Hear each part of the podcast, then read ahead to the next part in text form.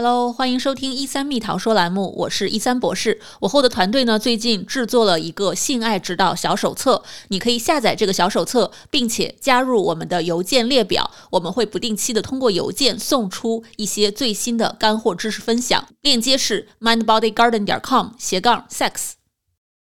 欢迎大家来到一三蜜桃说栏目，我们致力于为全球华人科普性知识，降低对性的羞耻感。我是主持人一三博士，今天我还是跟我的几位同事一飞博士、王灿子博士、Margaret 博士，还有情感教练毛兔老师一起来跟大家聊一聊约会当中如何更安全、更健康的啪啪啪。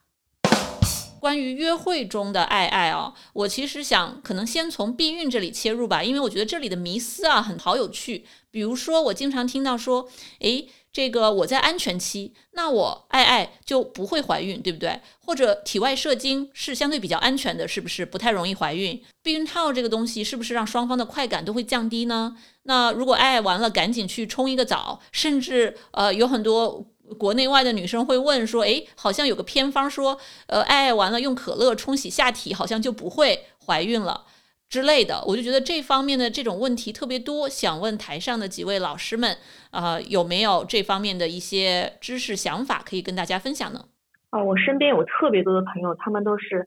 安全期的时候啪啪啪，然后就怀孕中招的这种特别特别多，包括体外射精这种，所以这种其实都挺不靠谱的，就连吃那种长效避孕药都有那个怀孕的，所以所有的怀孕手段，呃，所有的避孕手段都有一定的失败率吧。我想到的一个就是避孕套的这个用法啊，就是好像现在呃宣传的避孕套的这个成功率是百分之九十七，我记得啊，那么这个百分之九十七的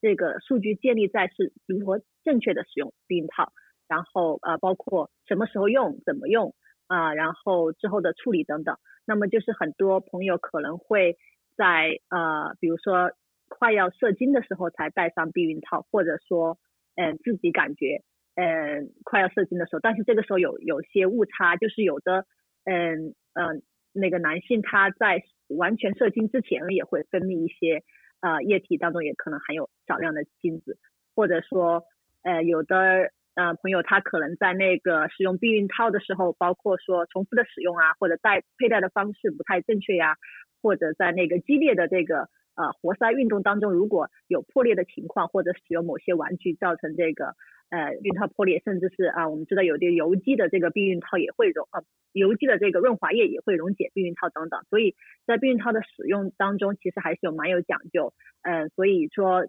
呃，用的避孕套如果是使用不正确，意外怀孕的情况也有，所以这个有机会也可以更多的的探讨一下。对对对，一菲博士提到这点，我有听过这样的故事哦，就是用了这种呃不合适避孕套的。呃，这种润滑剂，结果真的是把套套溶解一个洞，最后就不小心意外怀孕了，还真的是有这种情况。所以大家在选择润滑剂的时候一定要注意，一般水质的，就是 water-based 的润滑剂配合套套去使用呢，相对比较安全一点。有些朋友他们觉得使用一个避孕套不安全，因为有些很薄的避孕套是很容易破裂的，所以他们就叠加了两个避孕套一起使用，实际上这会增加避孕套之间的摩擦力，反而更容易破裂。嗯，这故事都好吓人啊。是，而且我之前在一个 sex education 的一个 stats 上面，好像是看到，好像不知道是不是贴在医生，就是 OB 的那个 OBGY 的那个医生的办公室，还是在哪个 sex education 上看到，其实避孕套的那个避孕率，相对于吃避孕药或者是呃贴那个避孕贴或者打针来说，打避孕针来说，它的那个避孕效效果是相对要差很多的。嗯，如果只从避孕的角度来讲，确实避孕的方法有很多，呃，那比避孕套这个成功率、呃安全率更高的方法确实是有。安，但是避孕套的好处就是它不光是可以避孕，它主要是还可以防那个性传播疾病 STD 和 STI 嘛。所以它的这个很多其他的避孕方法，比如说口服的避孕药啊什么的，没有办法帮我们很好的去防止这些性的传播疾病。嗯，所以避孕套还是有它不可撼动的一个地位的存在。不知道其他人怎么想？对，所以我听到的是很多人有好几种的避孕方式同时用，比如说他用避孕药，也用避孕套，呃，或者是用避孕药，嗯，对于防止 STD 来说，他会跟就是他呃怎么说呃就是 regular 的 partner，呃，每隔三个月都做一次 STD 的那个检测，所以嗯。就是说有很多种方法可以一起并用吧。哎，说起这个，我也很好奇，因为我们在座的都是大家都说中文嘛。我以前上学的时候，在美国读心理学的时候，我周围一个中国学生都没有啊，因为心理学好像在我读的时候是一个非常呃少这个国际学生读的一个专业，所以我周围都是一些美国的朋友。我当时的美国朋友就跟我分享他们的约会经历，说他在约会一个新的。啊，男生的时候，他会在第一次要啪啪啪之前，要求那个男生去做一个 STD 的检测，去把结果互相都会做一个，然后互相把结果给对方看，确保双方都没有这种性的疾病，那他才会呃进入这个后续的这样的一个性的关系。呃，我不太清楚他是指他所有的性伴侣都要这个样子，还是他觉得要进入一一个比较长期关系的性伴侣是这个样子。但是我很好奇，就是大家在呃或者听说的周围，我们亚裔的群体当中，大家会去跟自己的潜在的约会对象或者性伴侣提这样的一个呃要求，或者去做这样的一个探讨吗？这方面男生跟女生我没有听到过，但我有听到很多男生跟男生之间他们会要求。就出示那个 HIV 的测试试纸的那个证明。我有听说周围有朋友这样子，比如说他这个呃性伴侣比较就是比较换的比较频繁的情况下，会去在呃双方都开具，要求双方开具这个东西。可能在大城市，然后开这个也不是很难。如果说自己要求，或者说自己也对这个没什么心理障碍的话，也可以是蛮正常化的一个过程。哎，我真是觉得感觉好像在美国这是一个 common practice，对吧？就是你你有 regular 的 partner，你可能每三个月到六个月做一次，然后你每次有一个新的 partner，你也是在在进行就是有性关系之前，我要确认你们两个都是很 OK 的，就是这方面都是 safe 的，再再开始。是我个人，但是我我觉得你问的问题特别好，就是不知道在。华华人的这个说中文的群体里边，是一个什么样的情况？哦，我就想说这个行为特别好，很值得我们去借鉴。因为其实避孕套并不能阻止所有的这些病毒，像什么支原体、衣原体，它压根就没法帮助到。因为有的时候你可能毛毛上面都会粘着一些细菌或者病原体。对，嗯，觉得这个行为特别好。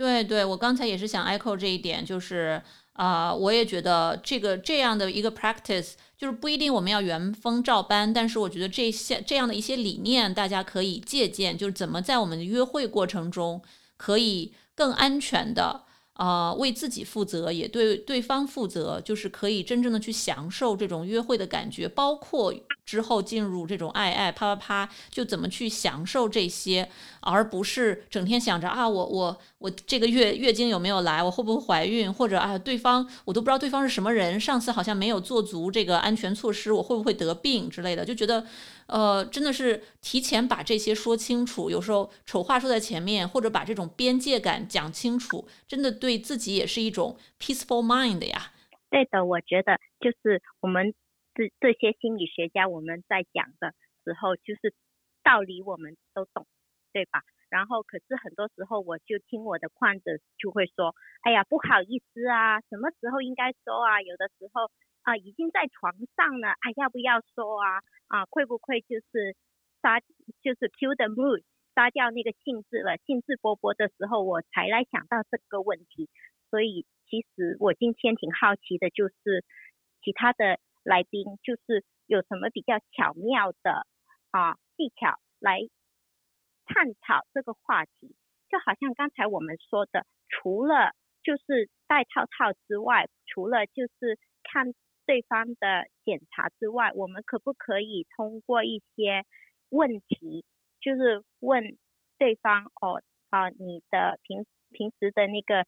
啊 sexual practice 是怎么样啊？就是你上次的性经验是什么时候，或者啊，你大概会有跟多少人啊进行过性行行为？然后第一次通常都是怎么的？嗯，我觉得这些很多时候我们都不好意思去聊，可是都是很重要的一个话题。嗯，真的是，我觉得 Margaret 博士提出了一个特别好的点，不知道其他嘉宾有没有呃这样的经验啊、小 tips 呀，或者听说的一些故事呀？不知道众多的男男女女在约会的过程中是怎么比较。啊委婉的，或者说是用一种很尊重的方式，直接的去沟通这个问题。我有听一个朋友讲过，就是在约会的时候，特别是头一次见，然后又打算睡对方的时候，去提这个问题的时候，可能他们会觉得，呃，这个直接提不太好的话呢，他会一个就说，哎呀，我有一个朋友呀，遇到了这样的情况，我想看看你的看法是怎么样的。比如说，啊，我有一个朋友，他的这个男朋友或者女朋友不喜欢戴套套啊，或者说，呃，他们喜欢尝试怎么样的。姿势，或者说我听说谁谁谁之前有很多个性伴侣，不知道你有什么看法呢？或者说不知道你你自己知不知道周围人或者呃有什么样的经历等等，就是通过这种旁敲侧击去呃首先看一看对方的态度，或者是说看看对方对这方面的了解，呃就是通过讲故事的方式来了解一个性经验，也是一种比较委婉的方式吧。我觉得至少可以就是打开这个话题，如果觉得不知道怎么聊的话，然后。比如说双方都比较信任了，然后再聊到自己，就是从他人入手，再聊自己，这样可能是嗯比较容易接受的一个方式。哎，这个方式很好，哎，很婉转，然后啊又不伤又不伤和气，因为 我们都喜欢说啊我的朋友